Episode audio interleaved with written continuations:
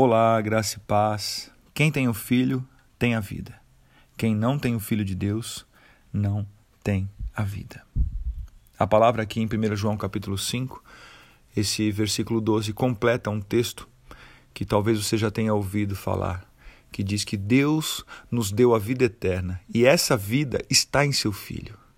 Ou seja, quem crê em Jesus Cristo tem a vida e quem não crê não tem a vida. Isso também está em João capítulo 3.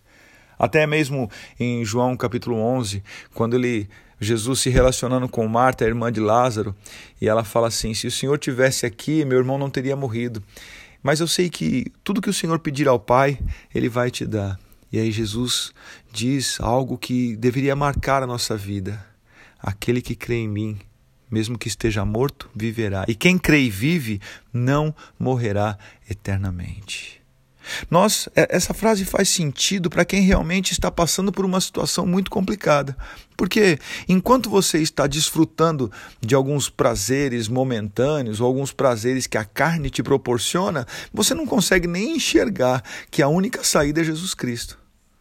Agora eu tenho certeza que se este prazer que você está vivendo, esta alegria que você está vivendo, este, este período que você está passando for algo terreno, for algo da carne, for algo que foi gerado por você ou por situação ao seu redor que, que não envolve Cristo, é passageiro.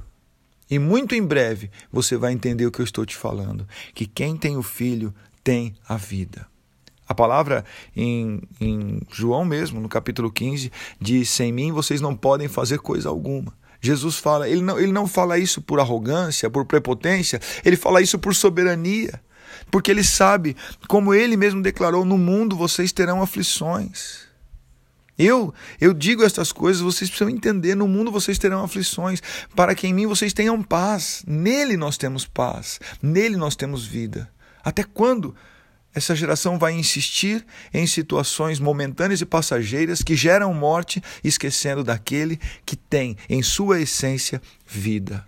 Se você crê em Jesus, você tem vida. Se você não crê, você não tem. Eu queria que você guardasse este princípio em, to, em todas as áreas da sua vida, seja na saúde, seja é, em finanças, em relacionamentos, no seu ministério, em todas as áreas. Se você crê que a vida está em Cristo, você experimentará coisas sobrenaturais. Oro para que você entenda isso e se renda à soberania daquele que sabe o que é melhor para você. Eu sou o pastor Renato, da comunidade Cultura Real de Indaiatuba. Um grande abraço. Tenha uma excelente semana e que ele continue te abençoando. Em nome de Jesus.